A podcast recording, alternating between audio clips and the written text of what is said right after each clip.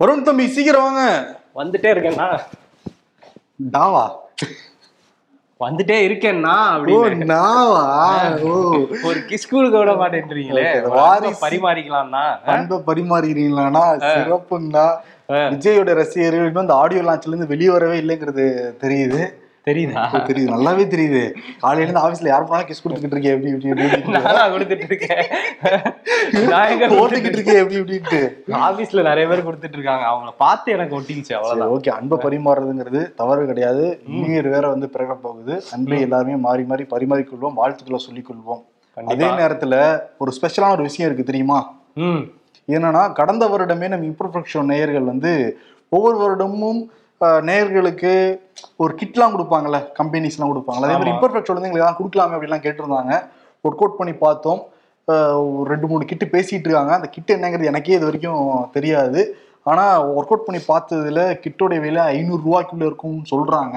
ம். அதனால வேணுங்கிறவங்க நிச்சயம் வந்து பயன்படுத்திக்கோங்க. இம்பர்ஃபெக்ட் ஷோ கிட் இந்த வருஷம் ஃபுல்லா உங்களுக்கு பயனுள்ளதாக இருக்கும். ஆமா அந்த இயர் அண்ட் கிட் வந்து கொடுக்கறதுக்கான முடிவை எடுத்திருக்கோம். அந்த இது வந்து கீழே அதுக்கான லிங்க் கொடுக்கப்படுது ஃபர்ஸ்ட் கமெண்ட்ல வேணுங்கிறவங்க வந்து முன்பதிவு செஞ்சுக்கலாம். ஓகே ஷோக்குள்ள போயிடலாம். Welcome to the imperfect show ஆட்சிக்கு வந்ததுக்கு பிறகு திமுக மேல பல குற்றச்சாட்டுகள் இருந்தா கூட மிக முக்கியமான குற்றச்சாட்டு என்னன்னா முதல்வர் மு க ஸ்டாலின் போராட்டத்துல எல்லா இடங்களையும் குடிக்கமும் நடப்படுது. உயர்நீதிமன்ற உத்தரவே இருக்கு குடிக்கமும் நடக்கூடாது அப்படின்னு. ஏன்னா எடப்பாடி பழனிசாமி முதல்வராக இருக்கிறப்ப ஒரு தனியார் மென்பொருள் நிறுவன ஊழியர் வந்து இறந்து போனாங்க. அதற்கு பிறகு உயர்நீதிமன்றமே வந்து தடை விதிச்சிருக்காங்க. ஆனா ஆளுங்கட்சி வந்து அதை வந்து முன்னுதாரணமா இருந்து செயல்படுத்தணும். ஆனா மு க ஸ்டாலின் போற இடங்கள் எல்லாமே கொடி வச்சுக்கிட்டு இருப்பாங்க.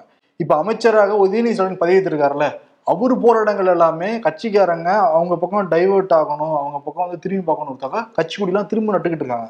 அந்த மாதிரி நேற்று காரைக்குடியில வந்து உதயநிதி ஸ்டாலின் போயிருக்காரு. கொடிக்கம்பம் நடப்பட்டிருக்கு அவர் கிளம்புன பின்னாடி இந்த கொடிக்கம்பம் ரிமூவ் பண்ணுறப்ப மேல இருக்க அந்த கரண்ட் கம்பியில பட்டு ஒருத்தர் சம்பவ இடத்துல இறந்து போயிருக்காரு. நாமக்கல்ல சேர்ந்த அந்த கான்ட்ராக்ட் ஊழியர் அவர் அவர் கொடிக்கம்பம் நடுற அந்த கான்ட்ராக்டரோட வந்திருக்காரு. நைட்டு மிட் நைட்ல வந்து அங்க கொடிக்கம்பங்களை வந்து திரும்ப எடுத்திருக்காங்க. அப்போ வந்து அந்த இரும்பு கம்பி வந்து மேல உள்ள மின் கம்பியில உரசி மின்சாரம் தாக்கி அவர் வந்து சம்பவ இடத்திலேயே ஏழுமலை அப்படிங்கிறவர் வந்து உயிரிழந்திருக்காரு. இந்த சம்பவம் வந்து தொடர்ச்சியா இது மாதிரி நடந்துட்டு இருக்கு சமீபத்துல கூட அதிமுக கொடிக்கம்பம் விழுந்து ஒருத்தர் மரணித்ததை பார்த்தோம். கொடிக்கம்பம்ங்கிறது வந்து தொடர்ச்சியா பல உயிர்களை தான் காவு வாங்கிட்டு இருக்கு. ஆனா அதை காதிலே வாங்கிக்காம வச்சுக்கிட்டே இருக்காங்க. நேத்து சாயந்தரம் வந்து கோவையில வச்சிருக்காங்க. ஏன்னா அடுத்து கோவைக்கு போறதா இருந்தது உதயநிதி. கோவையில அவினாசி பகுதியில ட்ரில் பண்றாங்க. இதுக்காக நல்லா இருக்க ரோட்டை. ஓட்ட போடுறாங்க. ஓட்ட போட்டு அங்க கொடிக்கம்பம் நடுறாங்க. ஆமா. இது இந்த கொடிக்கம்பம் நடுறதை பத்தி தொடர்ச்சியா அறப்போர் இயக்கத்துல வந்து குரல் கொடுத்துக்கிட்டே இருக்காங்க. நேத்து என்ன போட்டிருந்தாங்க அப்படின்னா காலையில தான் ஒரு உயிர் பலி போயிருக்கு. அதையும் தாண்டி நைட்டே வந்து சாலையை ட்ரில் பண்ணி நீங்க பண்றீங்க. இந்த ரோடு என்ன உங்க அப்பா வீட்டு சொத்தா அப்படின்னு சொல்லி உதயநிதியை டேக் பண்ணியே கேட்டிருக்காங்க. இதுக்கு அவர் என்ன பதில் சொன்ன போறாங்கிறது தெரியல. மரப்பூரிக்கும் தொடர்ந்து வந்து யாரு? இப்போ கட்சி பாகுபாடே கிடையாது அவங்களுக்கு. திமுக பண்ணாலும் அதே தான் கேள்வி கேட்கறாங்க பாஜக பண்ணாலும் அதே தான் அந்த கேள்வி கேட்கறாங்க இதே மாதிரி தான் இங்க பாஜக கூட்டம் நடந்தப்ப கேள்வி கேட்டிருந்தாங்க. உடனே அண்ணாமலை ரிப்ளை போட்டிருந்தாரு. ம். நாங்க எல்லாமே எடுத்துட்டோம். தகவல் கொடுத்ததுக்கு ரொம்ப நன்றி அப்படின்லாம் போட்டிருந்தாங்க. இவங்க வந்து இவங்களே கட்சிக்காரங்க உத்தரவு வந்து போடணும். இப்படிலாம் வைக்காதீங்கப்பா தவறுப்பா அப்படின்ட்டு. இவங்களுக்கு என்ன வராங்க போறாங்க எவனோ ஒருத்தன் தானே சாகுறாங்கிற அந்த நிலைப்பாடு தான் போல. தயவு செஞ்சு கட்சிக்காரங்களுக்கு உத்தரவிடுங்க திமுக போராட்டங்கள் எல்லாமே தான் வந்து நடக்குது. ம் அதுவும் கட்சி பேனர் கொடின்னு தொடர்ச்சியா எல்லா கட்சிகளுமே வச்சிட்டு இருக்காங்க இதை கண்டிப்பா ஒரு கவனத்துல எடுத்துக்கணும். ஏன்னா பல உயிர்கள் போயிட்டே இருக்கு. அடிக்கடி இது நிகழுது. அதனால தடுத்து நிறுத்தியே ஆக ஆமா. வேணும் இன்னொன்னு என்னன்னா மவுண்ட் ரோட்ல கட்சி கொடி நட்டு வச்சிருந்தாங்க. அது சாலை இதுல மக்கள் பயன்படுத்துற ஒரு நடைபாதையிலே நட்டு வச்சிருந்தாங்க. நட்டு வச்சிருந்தாங்க. அறப்போர் இயக்கம் சொன்னோடனே கட்சி கொடி கட்டிட்டு போயிட்டாங்க. ஆனா அந்த நடைமுறை இது வரைக்கும் அப்படியே இருக்கான். ஆமா. அந்த நடைபாதை மேல ஒரு மேடை அமைச்சிருந்தாங்க. சின்னதா. அதுல ஆணிகளும் வந்து நீட்டிட்டு இருக்கு அந்த கொடி கம்பம் இருந்தா கூட இந்த அளவுக்கு ஆபத்து இருந்திருக்காது. அந்த ஆணிகள் வெளியே நீட்டிட்டு இருக்கு யாராவது இரவு நேரத்துல தடுமாறி விழுந்தாங்கன்னா என்ன ஆகுறது? அதனால அதையும் வந்து சீக்கிரமா ரிமூவ் பண்ணணும் அப்படின்னு அறப்போர் இயக்கமும் சொல்றாங்க. எல்லாரோட கோரிக்கையும் மக்கள் தான் சொல்றாங்க. மக்கள் நீங்க வந்து ஆட்சியில இருந்து நல்லது பண்ணீங்கன்னா ஆதரிப்பாங்க கட்சி கொடி இப்படின்னு தொடர்ந்து நட்டுக்கிட்டு போறதுனால அவங்க எல்லாருமே அது வெறுப்போட தான் பாக்குறாங்க. அது ஆட்சியில் இருக்கவங்க புரிஞ்சுக்கணும். அதிமுக வந்தாலும் சரி திமுக வந்தாலும் சரி. அதிமுகவும் ஞாபகம் இருக்குல்ல? கோவையில ஒருத்தர் இறந்து போனார்ல வளைவு வச்சதுல. ஆமா. தமிழிசை சவுந்தரராஜன் ரெண்டு மாநிலத்துக்கு ஆளுநராக இருக்கிறார். ஒன்னு வந்து தெலுங்கானா இன்னொரு வந்து பாண்டிச்சேரி யூனியன் டெரிட்டரின்னு வந்து சொல்லுவாங்க. சரி தெலுங்கானால பாக்குறப்ப சந்திரசேகர் ராவுக்கும் தமிழிசைக்கும் ஆகவே ஆகாது. ஏன்னா கடந்த வருடம் ஜனவரி மாதமே உடியத்தை கூப்பிடலன்னு சொல்லிட்டு அக்கா வந்து ஒரே புலம்பலா இருந்தாங்க. சரி நமக்கு பாண்டிச்சேரி கிடைச்சிருக்குல்ல அங்க ஒரு இணக்கமான சூழல் ஏற்படுத்திப்போம்னு சொல்லிட்டு ரங்கசாமி ஆட்சி கூட ஆரம்பத்துல வந்ததுல இருந்தே ஒரு இணக்கமான சூழலா தான் இருந்தாங்களாம். மேலிடம் பார்த்தாங்க. ஏங்க இதுக்கு அவங்களை நாங்க அனுப்பணும் அப்படின்னு சொன்ன உடனே ரியல் கவர்னர் வேலையை பார்க்க ஆரம்பிச்சிட்டாங்க. தமிழிசை அக்கா ஃபைல்ஸை திருப்பி அனுப்புறது அதெல்லாமா? ஃபைல்ஸை திருப்பி அனுப்புறது பல கோப்புகள் அப்படியே தேங்கி நிக்கிறது அதிகாரிகள் ஆளுநர் சொன்னா மட்டும் தான் கேட்கறது. அதனால ரங்கசாமி வெளிப்படையா என்ன சொன்னாரு? ரெண்டு வாரத்துக்கு முன்னாடி என் மனசே சரியில்லை என் மனசே ரொம்ப பாரமா இருக்குன்னு சொல்லிட்டு மக்களால தேர்ந்தெடுக்கப்பட்ட அரசு வந்து ஒழுங்கா செயல்பட முடியலன்னா புலம்பி இருந்தாரு. ஆமா ஒரே சோக கீதம் சோக பாடலா பாடிக்கிட்டு இருந்தாரு. இப்ப கிறிஸ்துமஸ் விழா நடந்திருக்கு பாண்டிச்சேரியில. அதுல ரங்கசாமி வந்து டைம் கொடுத்துருக்காரு. ஆளுநருக்கு. ஆளுநர் வந்து நல்லா ஓகே கிறிஸ்துமஸ் விழா கேட்கலாம் ரெடி ஆயிடுச்சு அப்பான்னு சொல்லிட்டு தமிழிசை உட்கார மனுஷன் வருவார் வருவார் பார்த்தாரு. பத்து நிமிஷம் ஆயிருக்கு அரை மணி நேரம் ஆயிருக்கு ஒரு மணி நேரம் ஆயிருக்கு ரெண்டு மணி நேரம் ஆயிருக்கு ரெண்டரை மணி நேரம் ஆயிடுச்சு கடைசியில. கடைசியில நான் ஆளுநர் புரோட்டோகால் படி முதல்வருக்கும் மேல நானு. ஏன் இப்படி பண்றாருன்னு வந்து கத்தி கூப்பிடப்பட்டுருக்காங்க தமிழிசை. ரங்கசாமி ஆல்ரெடி லேட்டா தான் போவாராம் எந்த நிகழ்ச்சிக்குமே? இதுக்கு ரொம்ப லேட்டா வந்திருக்காரு. நல்ல நேரம் பார்த்தா போவாராம்? அந்த பெரிய சொக்காலாம் போட்டுட்டு. இதுக்கு ரொம்ப லேட்டா வந்திருக்கு ரெண்டரை மணி நேரத்துக்கு முன்னாடி லேட்டுன்னா. அது கவர்னர் பதவியில இருக்கிறவங்க சும்மா வைப்பாங்க கொந்தளிச்சிருக்காங்களா அக்கா அக்காங்க. அதற்கு பிறகு வந்து வந்த உடனே தேசிய கீதம் போட்டிருக்காங்க. தேசிய கீதம் முடிச்சோடனே அங்க முடிச்ச கொந்தளிச்சிருக்காரு. பாண்டிச்சேரி வரபடி முதல்ல நீங்க தமிழ் தாய் வாழ்த்து தானே போடணும். அது எப்படி நீங்க தேசிய கீதம் போடலாம்னு அங்க ஒரு சர்ச்சை. சரி தேசிய கீதம் வந்து முடிஞ்ச உடனே ஒரு பொசிஷன்ல போய் எல்லாம் நின்னோட தானே தமிழ் தாய் வாழ்த்து போடணும். அங்கங்க ஒரு பொசிஷன்ல நின்ன உடனே டக்குன்னு தமிழ் தாய் வாழ்த்து போட்டாங்களாம். ஆ. திருப்பி அது முடிஞ்ச வரைக்கும் அங்கங்கே அப்படி நின்று இருக்காங்க ஓ அப்படியே திரும்பியே நின்றுருக்காங்களா? சரி. அப்படியே நின்னுட்டு திருப்பி வந்து வந்து வந்திருக்காங்க. கேக்க மட்டும் வெட்டிட்டு கிளம்பிட்டாராம் ரங்கசாமி. ஓ கேக்க சாப்பிட்டு கிளம்பிட்டாரா? உடனே கிளம்பிட்டாராம் மனுஷன். அப்ப அக்கா இன்னும் டென்ஷன் ஆயிருப்பாங்களே என்ன. இவ்வளவு நேரம் வெயிட் பண்ண வச்சதுக்கு ஒரு சாரியாவது சொன்னாரா மனுஷன் சந்திரசேகர் ராவ் தான் இப்படி பண்றாருன்னா இவரும் இப்படி பண்றாரு அப்படின்னு இப்ப. அக்காவுக்கு வந்து ரெண்டு மாநிலங்கள் ஃபுல் டஃப் ஃபைட் கொடுத்துட்டு இருக்காங்க ரெண்டு இடம் இருந்தோம் ரெண்டு இடத்துலயும் இப்படி டார்ச்சர் பண்றாங்களேன்னு ஆனா இப்ப. என்னன்னா அதனால வந்து தமிழ்நாடு பக்கம் வர மாட்டாங்கன்னு நம்ம நம்பலாம். ஏன்னா ரெண்டு பக்கமும் இப்ப அடி உழுகுது இல்ல ஆமா அவங்க பிரச்சனையே பெருசாயிடுச்சு ஆக்சுவலி இந்த பழமொழி இப்ப தமிழிசை தான் கரெக்டா பொருந்தும்.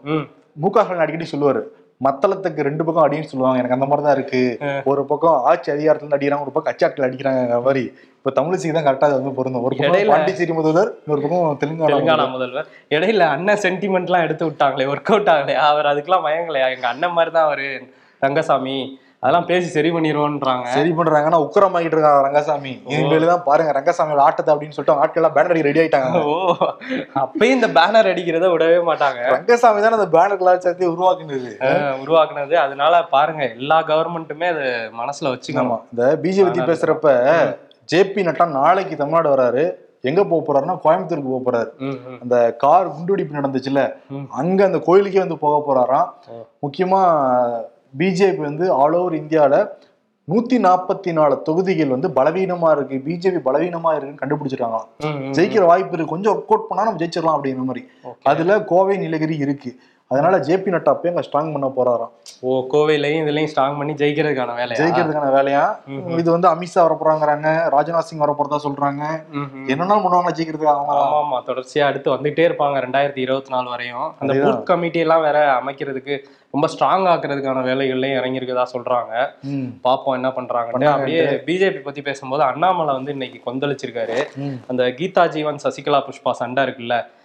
கீதா ஜீவன் வந்து காலை வெட்டுவோம் நாக்க வெட்டுவோம்லாம் இவங்க சசிகலா புஷ்பா சொல்ல. அவங்க வீட்டை வந்து திமுக காரங்கலாம் சசிகலா புஷ்பா வீடை உடைக்க அப்படின்னு போயிட்டு இருந்துச்சு. இன்னைக்கு கவுன்சிலர் அரெஸ்ட் பண்ணியிருந்தாங்க. ஆமா ரெண்டு திமுக கவுன்சிலர் அரெஸ்ட் பண்ணியிருந்தாங்க. ஆனா இன்னைக்கு என்ன பண்ணியிருக்காங்கன்னா பிஜேபியை சேர்ந்த சிலரை வந்து அரெஸ்ட் பண்ணியிருக்காங்க. அந்த திருநெல்வேலி மாவட்டத்துக்கு வந்து கீதா ஜீவன் வரதா இருந்தாங்க.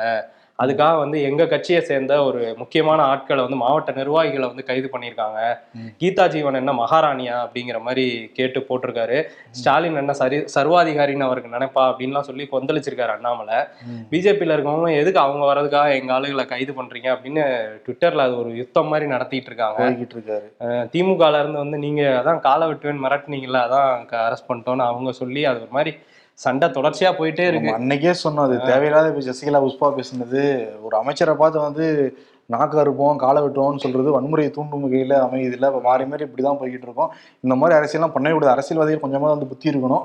சரி இன்னொரு பக்கம் என்னன்னா ட்விட்டர் அரசியல் பத்தி பேசுறப்ப செந்தில் பாலாஜி இருக்காருல்ல. ஆமா. மனுஷன் வந்து பாருங்க ராஜராஜ சோழனுடைய ஆட்சி. முதல்ல மன்னர் இருந்தார் அதற்கு பிறகு அவருடைய மகன் வந்தார். இதுவரையும் நம்ம பேசிட்டு இருக்கோம். அதே மாதிரி பொற்கால ஆட்சியெல்லாம் வந்து வாழ்ந்துகிட்டு இருக்கோம். ஸ்டாலின் இருக்கார். அடுத்து யார் வர போறாருன்னா உதயநிதி ஸ்டாலின் தான். அதே மாதிரி ராஜராஜ சோழன் ராஜேந்திர சோழன் அப்படிங்கிற மாதிரி புகழ்ந்துட்டு இருக்காங்க. ராஜராஜ சோழன் இப்பதான் பொன்னியின் செல்வன் படம் வந்துட்டு போயிருக்குல்ல. நீங்க புகழுங்கய்யா அதுக்கு நீங்க அவங்க கூட எல்லாம் கம்பேர் பண்ணி புகழ்றீங்க. இந்த மாதிரி நடுநிலையாளர்களே புலம்ப ஆரம்பிச்சிருக்காங்க. இன்னொரு பக்கம் பாத்தீங்களா ஆமா. பாலாஜி பண்ண வேலை. ஆமா ஆமா. இவங்க ரிவ்யூ தானே சொல்லிட்டு இருந்தாங்க. அமைச்சர்கள்லாம் இப்ப ப்ரமோஷன்ல இறங்கிட்டாங்க படத்துக்கு. என்னன்னா அந்த டான்ஜெட்கோ இருக்குல்ல அதோட அதிகாரப்பூர்வ ட்விட்டர் தளத்துல என்ன போட்டிருந்தாங்கன்னா இந்த மாதிரி மின்சார ஊழியர்கள்லாம் வந்து மழை பேரிடர் காலம் இதெல்லாம் பார்க்காம வேலை செய்றாங்க ம். அவங்க உயிரை பணையம் வச்சு வேலை செய்றாங்க அதுக்காக வாழ்த்துக்கள் சொல்லிக்கலாங்கிற மாதிரி போட்டுட்டு. அந்த போட்டோ கார்டை மேல வந்து அந்த துணிவு படத்தோட டைட்டில் கார்டு அப்படியே எடுத்து வச்சிருக்காங்க. நோ கட்ஸ் நோ க்ளோரி துணிவா வேலை பண்றாங்கன்னு காட்டுறதுக்காக வச்சோங்கிற மாதிரி வச்சிருக்காங்க. பாராட்டுறதெல்லாம் நல்ல விஷயம்தான். ஆனா வந்து இது ப்ரமோஷன் மாதிரி இருக்கு அப்படின்னு வந்து பெரிய சர்ச்சையா இருக்கு. ஏன்னா அந்த படத்தை வந்து அவர் தான் ரிலீஸ் பண்றாரு ரெட் ஜெயின் மூவி உதயநிதியோட தான் ரிலீஸ் பண்றாங்க. அதுதான் ப்ரமோஷன்ல இறங்கிட்டாரு போல செந்தில் பாலாஜின்னு சொல்லி இங்கிட்ட அதிமுக காரங்க எல்லாம் இறங்கிட்டாங்க அது ஒரு பெரிய சர்ச்சையானோன்னா அந்த பதிவை நீக்கிட்டாங்க. இருந்தாலும் வந்து அதை விடுறதா இல்ல அவங்க ஒரு அமைச்சரானப்ப உதயநிதி அமைச்சரானப்ப அமை அமைச்சராகும் வாரிசே அப்படின்னு அந்த படத்துக்கும் நீங்க ப்ரமோட் பண்ணுவீங்களா அப்படின்லாம் கேட்டுட்டு இருக்காங்க ஆக்சுவலி என்னன்னா வாரிசு வந்து சென்னையில மட்டும் தான் டிஸ்ட்ரிபியூட் பண்றாங்க. நாலு இடத்துல. மட்டும் தான் ரெட் ஜெயின் பண்றாங்க. இன்கேஸ் தமிழ்நாடு முழுக்க வாரிசு ரெட் ஜெயின் தான் பண்றாங்கன்னு யோசிச்சு பாருங்க. கரெக்டா பொருந்தும். ஸ்டாலின் உதய அதனாலதான் வாங்கலையோ? வாரிசுன்னு ஏற்கனவே நம்மள சொல்லிட்டு இருக்காங்க இந்த படத்தை வாங்க. ஆனா அப்படி நாலு ஏரியா வாங்கியிருக்காரு பாருங்க. அப்பயும் நாலு ஏரியா வாங்கியிருக்காரு. யோசிச்சு பாருங்க துணிவுகள ப்ரொமோஷனா வாரிசு வந்துருச்சுன்னா அவ்வளவுதான். இருக்கிற எல்லா டிபார்ட்மெண்ட்டும் கிளம்பி இருப்பாங்க. இப்ப பொன்முடியா தான் சொல்லியிருக்காரு. பேசுற இடத்துல என்ன சொல்லியிருக்காரு. நாங்கெல்லாம் இப்ப எம்எல்ஏ இருக்கோம்னா யாரு காரணம் அதுக்கு. புல் ஸ்டாப் வைக்கிறாரு. சஸ்பென்ஸ் ஆகத்துல ஓ. உதயநிதி பிரச்சாரம் பண்ணனாலதான் நாங்க எம்எல்ஏ ஆயிருக்கோம். அப்ப நாங்க எதுவுமே பண்ணல அப்படின்றாரு அவரு. தொகுதிக்கு நாங்க எதுவுமே பண்ணல. மக்கள் எங்க வேலையை பார்த்து ஓட்டு போடலன்னு ஒத்துக்கிறாரு அப்ப. நல்லா எப்படி எப்படி எல்லாம் கூவுறாங்கயா முடியலையா? கொஞ்சம் கம்மியா ஓவரா படத்துல சொல்றதுல கொடுத்த காலுக்கு மேல கூவுறாங்கய்யா கொய்யா அப்படிங்கிற மாதிரி இருக்கு. கொடுத்த காசுக்கு மேல சிரிக்கிறதா இல்ல அழுகிறதானே தெரியல. அமைச்சர் மக்கள் இப்படி எல்லாம் வந்து பேசுறாங்க. அதுவும் இவர் ரொம்ப நான் இதுவே லேட் அவர் அமைச்சராக்குனது ஆமா. அப்படின்லாம் ரொம்ப பொங்கிட்டு இருக்காரு பொன்முடி. உதயநிதி ஸ்டாலின் சொல்றாரு. நான் வந்து அமைச்சரா இருக்கிறத விட என்னை அமைச்சர்னு கூப்பிடுறத விட ஸ்டாலினுடைய மகன் சொல்றத விட கலைஞனுடைய பேரன்னு சொல்றத விட உங்கள் வீட்டு பிள்ளை. அப்படி சொன்னீங்கன்னா கரெக்டா இருக்கும். அதுலயும் பட டைட்டில் எம்ஜிஆர் எம்ஜிஆருங்க உங்க வீட்டு பிள்ளைன்னு சிவகார்த்தை தான் சொல்லிட்டு இருக்காங்க இப்ப நம்ம வீட்டு பிள்ளைன்னு அவர் வச்சுட்டாரு. இவர் உங்க வீட்டு பிள்ளை. அந்த எம்ஜிஆர் டைட்டிலே டைரக்டா எடுத்துக்கிட்டாரு போல. உங்க வீட்டு பிள்ளை. நல்லா பண்றாங்கப்பா. திமுக பத்தி பேசுறப்ப முதல்வர் மு க ஸ்டாலின் புத்தக வெளியீட்டு தொடர்ந்து கலந்துகிட்டு இருக்காரு. நேத்து வந்து மாமனிதர் நேரு அப்படிங்கிற புத்தகத்தை வந்து வெளியிட்டு பேசினாரு. ஆர். கோபண்ணா எழுதிய புத்தகம் அது. காங்கிரஸ் கட்சிக்காரர். கடந்த பத்து வருடங்களாக நேருவை பத்தி பல தகவல்களை திரட்டி இந்த புக் வந்து எழுதுனதா வந்து கோபண்ணா வந்து சொன்னார். ஸ்டாலின் பேசுறப்ப என்ன சொன்னாருன்னா நேருவுடைய பேச்செல்லாம் எப்படி அமைஞ்சிருக்கோ அதே மாதிரி தான் ராகுல் காந்தியுடைய பேச்செல்லாம் அமைஞ்சிருக்கு. நிறைய பேருடைய நிறைய நடைப்பயணத்தை முடக்கலான்னு பாக்குறாங்கன்னா முடியாது அப்படிங்கிற மாதிரி ஸ்டாலினுடைய பேச்சு வந்து அமைஞ்சிருந்தது. ராகுல் காந்தி வந்து நூறு நாட்களுக்கு மேல அவருடைய பயணம் வந்து சென்றுகிட்டு இருக்கு நேற்று வந்து டெல்லியில நடை அந்த பாத யாத்திரை போறப்ப ஒரு சிறுமி வந்து செப்பல் தொலைச்சிட்டாங்களாம் கூட்டத்துல. உடனே தடுமாறி இருக்காங்க அந்த சிறுமியை கையில தூக்கி வச்சுட்டு அவரே நடந்திருக்காரு. அந்த வீடியோக்கு எல்லாமே காங்கிரஸ் கட்சிக்காரங்க எடுத்து போட்டு நிறைய ஷேர் பண்ணிக்கிட்டுலாம் இருந்தாங்க மெல்ல மெல்ல இந்த கூட்டம் அதிகரிச்சுக்கிட்டே இருக்கிறத வந்து பார்க்க முடியுது. இன்னொன்னு என்னன்னா நேற்று ஒரு முக்கிய முக்கியமான விஷயத்தை வந்து பேசியிருக்காரு. அது பிஜேபி வேற மாதிரி சொல்றாங்கன்னு வச்சுக்கோங்களேன். ஆனா அவர் சொன்னது என்னன்னா சீனாவும் பாகிஸ்தானும் சேர்ந்து எப்போ வேணாலும் நம்ம நாட்டு மேல போர் தொடுக்கலாம். அதுக்காக பல்வேறு அவங்க முன்கட்டங்களா பல விஷயங்கள் பண்ணிட்டு இருக்காங்க. ஆனா இங்க இருக்க அரசாங்கம் தூங்கிட்டு இருக்கு. போர் இருந்துச்சுன்னா நமக்கு ஒரு நாட்டு கூட போர் வரவே வராது. ரெண்டு நாட்டு கூட நம்ம போரை வந்து சந்திக்கணும். தயவு செஞ்சு இது வந்து கவனிங்க கவனிங்கன்னு சொல்லியிருக்காரு ராகுல் காந்தி. ஏன்னா நேற்று வந்து முன்னாள் ராணுவ வீரர்கள் வந்து சந்திச்சு பேசியிருக்காரு ராகுல் காந்தி. ம். ஆனா இதுக்கு இப்ப பிஜேபி தரப்புல இருந்து ரவிசங்கர் பிரசாத் வந்து பதிலடி கொடுத்திருக்காரு. என்ன சொல்றாரு அப்படின்னா ராகுல் காந்தியோட அரசியல் வாழ்க்கை வந்து மங்கிக்கிட்டே வருது. அதனாலதான் இந்த இந்தியா சீனா பிரச்சனையை பத்தி தொடர்ச்சியா அதிகமா பேசிட்டு இருக்காரு. அது வந்து இந்தியா வந்து சீனா கிட்ட நிலத்தை இழந்தது வந்து நேரு காலத்துல தான். அதையே மறந்துட்டு பேசிட்டு இருக்காருங்கிற மாதிரி அவரு சொல்லியிருக்காரு. அப்படியே பார்க்கும்போது கமலும் போயிருந்தாருல அங்க கமல். வந்து டெல்லியில அந்த பாரத் ஜோடோ யாத்திரையில வந்து கலந்துக்கிட்டாரு. அடுத்த நாள் வந்து இன்னொரு சின்ன நிகழ்ச்சியில கலந்துக்கிட்டவரு என்ன பேசியிருக்காருன்னா டெல்லியில இருக்கிற தமிழர்களோட உரிமை வந்து மறுக்கப்படுறதா எனக்கு நிறைய பேர் வந்து சொன்னாங்க நேற்று நடாய்ப்பாயணத்துல ம். அதனால நான் வந்து மானிமா வந்து இங்கேயும் ஆரம்பிக்க போறேன் ஒரு அலுவலகம் அப்படின்னு வந்து சொல்லியிருக்காரு டெல்லியில ஆனா ஆழ்வார்பேட்டையிலே ஆள் இல்லை அப்படின்னு சொல்றாங்க அலுவலகத்துக்கு. ஆழ்வார்பேட்டையிலேயே ஆள் இல்ல. இன்னொரு விஷயம் என்ன தெரியுங்களா. இதே மாதிரி டெல்லியில் ஒருத்தர் கட்சி ஆரம்பிச்சாரு. அலுவலகம் முடியுதா? தேமுதிகவா? எங்க கட்சியிலே தேசிய மிருக எங்க தலைநகர் அங்கேயே நான் கட்சி அலுவலகம் போறோம்னு போட்டாங்க. இப்ப என்னன்னா விருகம்பாக்கத்திலேயே முடிஞ்சு போச்சு கட்சி. ம், இங்கேயுமே அதேதான் நிலைமை. ஆழ்வார்பேட்டையில என்ன பண்ணிருக்காங்க? எல்லாரும் கிளம்புங்கப்பா. பூட்டை போடுங்கன்னு கட்சி அலுவலகத்து பூட்டை போட்டு எல்லாரையும் கூட்டிட்டு போயிருக்காங்க. அது நிலைமையில தான் இருக்கு. ஆக்சுவலி என்னன்னா மானியமா வந்து திமுக கூட்டணி வைக்க போறாங்க. அது காங்கிரஸ் முதுகுல ஏறி வராங்களா அந்த சைடு எப்ப நீங்க திமுக தான் வராங்கன்னா கோபாலபுரத்துக்கும் ஆழ்வார்பேட்டையும் எவ்வளவு தூரம்? ரொம்ப பக்கம் தான் ரெண்டு ஸ்டாப் கூட இருக்காது. டேரக்டா நீ வந்திருக்கலாமே. ஆழ்வார்பேட்டையில இருந்து டெல்லி போய் டெல்லியில இருந்து கோபாலபுரம் வரணுமா? ஏன் இவ்வளவு சுத்துறீங்க? எப்பவும் பேசுறதா சுத்தி அழைச்சு பேசுவீங்க. போறது கூட அப்படின்னு கூட்டணி பாரு எவ்வளவு சுத்தி வளைச்சு வராப்லன்ட்டு. நம்ம பேசும்போது இன்னொரு விஷயம் சொல்றாங்க. காங்கிரஸ் தரப்புல இருந்து கமலுக்கு வந்து ஃபண்ட் எல்லாம் கொடுத்துருக்காங்களாம். அவரை வந்து ஒரு ஃபேஸா யூஸ் பண்ண போறாங்களாம். பிரச்சாரத்துக்கு ரெண்டாயிரத்தி இருபத்தி நாலுல. காங்கிரஸ் ஸ்டார் ஸ்டாரா இருக்காருல்ல அவரோட முகத்தை யூஸ் பண்ணிக்கலாங்கிற மாதிரி ஐடியா வச்சிருக்கதா சொல்றாங்க. கமல்ஹாசன் நல்லாதான்ப்பா பேசுவாரு. அதுல மாற்று கருத்தே இல்ல. சில பேர் புரியலம்பாங்க. நல்ல இன்டெலெக்சுவல் தான் கமல்ஹாசன். மாற்று கருத்தே கிடையாது. ஆனா என்னன்னா அந்த பிக் பாஸ் நிகழ்ச்சி எல்லாம் அங்க பிரச்சனை தீர்த்து வச்சுட்டு அரசியல் பேசினா அதெல்லாம் எடுபடாது. அரசியல் மேடை டோட்டலா வேற. அங்க உட்காந்து என்னப்பா ரெண்டு பேரும் ஸ்கூல் பஸ் மாதிரி சண்டை போட்டுட்டீங்களாம்லன்னு சொல்லிட்டு அங்க ஃபன் பண்றது இங்க வந்து மேடையில பேசுறதுன்னா அது வந்து ரசிக்க மாட்டாங்க. ஆமா. கடைசி வரைக்கும் வந்து ஒரு மாதிரி ஒரு என்டர்டைனர் மாதிரி இருப்பாங்க தவிர வாக்குகளை அதை அறுவடை பண்ண முடியாது. அதை கமலுக்கு தெரியும் பட் டப்பு வேணும்ல. ஃபண்டு வேணும்ல. பசிக்கும் இல்ல அவருக்கும். இந்த பசிக்கும் இல்ல அப்படின்னு சொல்றப்ப மிக முக்கியமான ஒரு விஷயம் நானும் வரும் நீங்க பதிவு பண்ண விரும்புறோம். நம்ம இம்பர்ஃபெக்ட் ஷோ நேயர்கள் வந்து தொடர்ந்து நிறைய விஷயங்கள் கேட்டுட்டு இருந்தாங்க. அதுல முக்கியமா என்னன்னா அம்மா உணவகம் சரியா செயல்படுறதே கிடையாது. நீங்க கிரவுண்ட் ரிப்போர்ட் அந்த கிரவுண்ட் ரியாலிட்டி என்னங்கிறத வெளிப்படையா மக்கள்கிட்ட நீங்க காட்டுங்க. அரசாங்கத்துக்கிட்டே சொல்லுங்க. ஏன்னா நிறைய பேர் வந்து கூலி வேலைக்கு போறாங்க. அவங்க ஏழை எளிய மக்கள் எல்லாமே அங்கதான் சாப்பிட்றாங்க. ஆனா தரமே இல்லை. அந்த இடமும் தரம் இல்லை. உணவும் வந்து சுவையா இல்லைன்னா சொன்னாங்க. அதுக்காக நம்மளுடைய மாணவ பத்திரிகையாளர் மகாலட்சுமியை சென்னையில் இருக்கிற முக்கியமா நிறைய அம்மா உணவகத்துக்கு நாங்கள் அனுப்பிவிட்டோம். மகாலட்சுமி கிரவுண்ட் ஒர்க் பண்ணி நம்ம இம்பார்ட்டன்ஸ் நேர்களாக சொல்லியிருக்காங்க. என்னங்கிறத நீங்க வீடியோல பாருங்க. இம்பர்ஃபெக்ட் ஷோ நேயர்கள் அம்மா உணவகங்களோட நிலை ரொம்பவே மோசமா இருக்குதுன்னு சொன்னதுனால இம்பர்ஃபெக்ட் ஷோ டீம் சார்பா களத்துக்கு போய் ஆய்வு செஞ்சிருந்தேன். சென்னையோட புறநகர் பகுதிகளான வேலச்சேரி பள்ளிக்கரணை ஈஞ்சம்பாக்கம் மடிப்பாக்கம் பெருங்குடி போன்ற பகுதிகளில் செயல்பட்டுட்டு வர அம்மா உணவகம் ரொம்பவே மோசமான நிலையில இருக்கு. கள நிலவரம் ரொம்பவே அதிர்ச்சி அளிச்சுது. வேலச்சேரியில பல நாளா தேங்கியிருந்த கழிவுநீர் பாக்குறவங்களையும் சாப்பிடுறவங்களையும் முகம் சுளிக்க தான் வச்சுது. பெருங்குடியில ஒரு ஐடி நிறுவன ஊழியர்கிட்ட பேசினப்போ சொன்னாங்க வேற வழி இல்லாம இங்க வந்து சாப்பிடுறோம்னு சொன்னாங்க. காலை உணவான பொங்கல் ரொம்பவே மோசமா இருக்கும். இதை ஏன் தான் சாப்பிடுறோம்? அப்படின்னு கூட சொன்னாங்க. இரவு உணவு எல்லா இடத்துலயும் சப்பாத்தி தான் இருக்கு. இந்த சப்பாத்தி யாருக்கு ரொம்பவே உதவியா இருக்குன்னா வடமாநில தொழிலாளர்களுக்கு. சப்பாத்தி சாப்பிட்டவங்க நிறைய பேர்த்த கேட்டதும் அவங்க சொன்னதும் என்னன்னா சப்பாத்தி ரொம்பவே கசப்பு தன்மையோட இருக்கு. இதுக்காக நானும் சாப்பிட்டு பார்த்தேன். இதை சாப்பிட்டு பார்த்ததுக்கு அப்புறம் தான் தெரிஞ்சது இதை ஏன்டா சாப்பிட்டோன்னு எனக்கும் ஆச்சு. அம்மா உணவகத்தை தேடி வந்து தினசரி சாப்பிடுற தொழிலாளர்கள் இன்னுமே நிறைய பேர் இருக்காங்க. இது குறித்து அரசாங்கம் கண்டிப்பா நடவடிக்கை எடுக்கணும்னு நம்புவோம். பாத்தீங்களா வருண் ம் எவ்வளவு மோசமா இருக்கு சுகாதாரமற்ற முறையில இருக்கு. இவங்க தொடர்ச்சியா நாங்க நடத்துவோம் அம்மா உணவகத்தை அப்படின்னு சொன்னாங்க. ஆனா இந்த முறையில நடத்தினா அது அஹ், வயித்துக்கு தான் கேடு. அதனால அவங்க பார்க்கணும். அதுவும் குறிப்பா புறநகர்ல இருக்கிற எல்லா இதுவுமே வந்து சரியா இல்லை அப்படின்னு வந்து மகாலட்சுமி சொன்னாங்க. சிட்டிக்குள்ளேயும் பாதி இது அப்படிதான் இருக்கு. ஆனா என்னன்னா அந்த சப்பாத்தியை பத்தி கேட்டேன் மகாலட்சுமி எப்படி இருந்துச்சுன்ட்டு. கெட்டு போன சப்பாத்தி சாப்பிட்ற மாதிரி இருந்துச்சாம். ம். இது வந்து அவங்க வீட்டில் சாப்பிடுவாங்களா யாராவது? இப்போ ஏழை எளிய மக்கள் ஏதாவது சாப்பிட்டு போறாங்கன்னு தானே அர்த்தம் அதுக்கு. தயவு செஞ்சு அம்மா உணவகத்தை பாருங்க. அதை மூடிடாதீங்க. நீங்க என்ன வாக்குறுதி கொடுத்தீங்க? அம்மா உணவகத்தை உடச்ச உடனே என்ன நாங்க தொடர்ந்து நடத்துவோம் அப்படின்னு சொல்லிட்டு அமைச்சர்லாம் போர்டெல்லாம் வச்சீங்க. அது இப்பயும் செயல்ல காட்டுங்க கொஞ்சம் தரமா மாத்துங்க. சொல் இல்லாம செயல் இருந்துச்சுன்னா ரொம்ப நல்லா இருக்கும். ஏன்னா வயிறார உணவு போற ஒரு இடம் அது.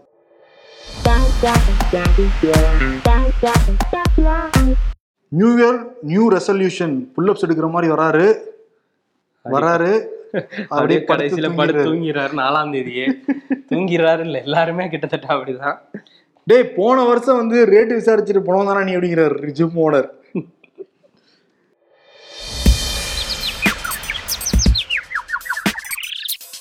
சீனா உட்பட பல நாடுகளில் அதிகரிக்கும் கொரோனா தொற்றால் பயப்பட தேவையில்லை மத்திய அரசின் நோய் தடுப்புத் துறை தகவல். ஜி ஏதாவது அறிவிச்சாதான் பயங்க மத்தபடி இதுக்கெல்லாம் பயப்பட மாட்டோம். தூங்கும் வசதியுடன் 200 வந்தே பாரத் ரயில்கள் விரைவில் தயாரிக்க ரயில்வே துறை திட்டம். மாடு மோதினால் தாங்கும் சக்தியுடன் இருக்கிற மாதிரியும் தயாரிச்சா சரி.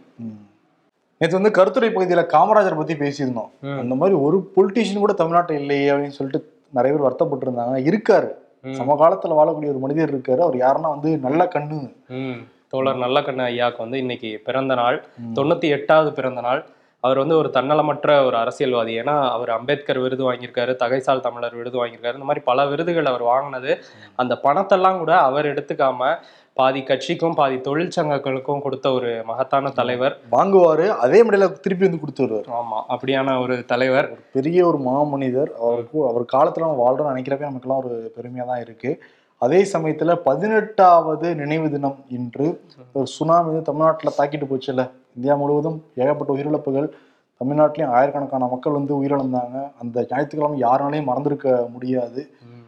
உயிரிழந்த அனைவருக்கும் ஒரு அஞ்சலியை செலுத்திக்கிட்டு. அவார்டு நம்ம வந்து கொடுக்கலாம். இதோ வந்துட்டேன் திமுக அரசு வந்ததுக்கு பிறகு அந்த கொடிக்கம்பம் நடுறது நாலு நாள் அதிகமாகிக்கிட்டே வந்து போகுது. முதல்ல ஒரு இடங்கள் இருந்துச்சு. இப்ப அதிகமாகி உயிரிழப்புகளும் ஏற்பட்டுக்கிட்டு இருக்கு.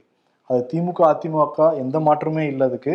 இப்ப காரைக்குடியில நேற்று உயிர் போயிருக்கு. ஈவினிங் அவினாசியில நல்லா இருக்க ரோட்ல குழி பறிச்சு நடுறாங்க. திருப்பி கொடி எடுத்துட்டு போனோடனே திருப்பி அந்த ரோடு குழியா தான் இருக்கும் அதுல விழுந்து நிறைய பேர் விபத்துக்குள்ள வாய்ப்பெல்லாம் இருக்குல்ல. இதுல யார் அதை கவனிக்கணும்? ஸ்டாலின் உதயநிதி ஸ்டாலின் போராட்டத்துல தான் ரெண்டு இடத்துல நடந்திருக்கு. ஆமா. ஸ்டாலினும் கவனிக்கணும் உதயநிதி ஸ்டாலினும் கவனிக்கணும். கண்டிப்பா. ஏன்னா வந்து அவங்க முன்னுதாரணமா இருக்கோம்னு சொல்றாங்கல்ல. எல்லா விஷயத்துலயும் நாங்க தான் முன்னுதாரணமான அரசுன்னு.